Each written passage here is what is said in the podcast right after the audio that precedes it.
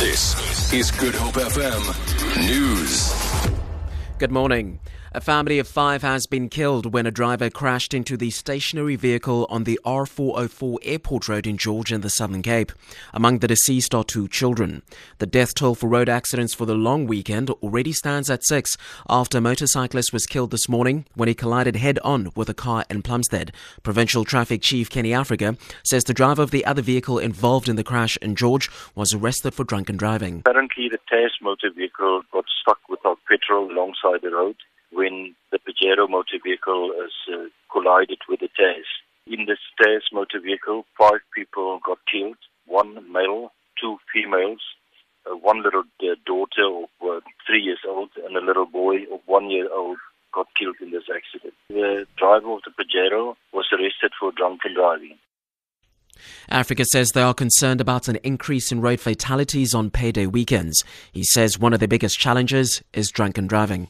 Are urging you to please refrain from drinking and driving.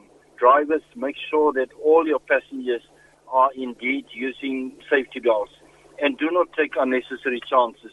We will be having a lot of roadblocks over this uh, payday blues weekend, making sure that we keep our roads safe and making sure that we keep drunken drivers off our roads in the Western Cape.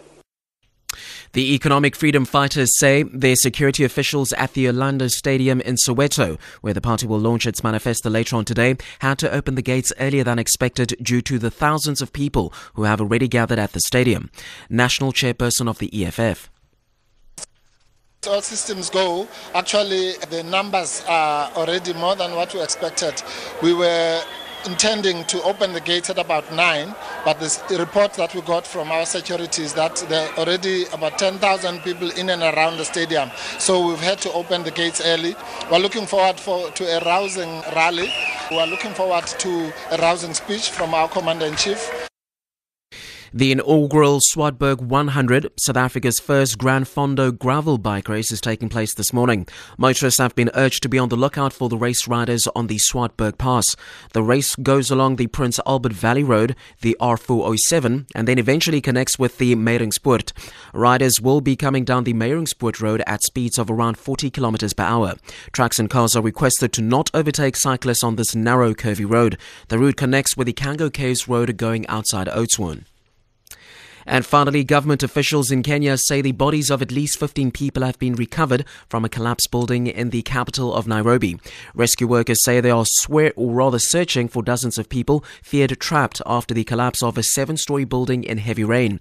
Anayo Dishendu is, is rather from the Kenyan Red Cross. The military has taken charge of the operation. At this point where we are now, we need heavy lifting equipment to be able to sort through some of the rubble and the stones so we can, you know, get as many people um, who we, we're hoping are still alive out of the wreckage. For Good Hope FM News, I am Eugenia Bateni.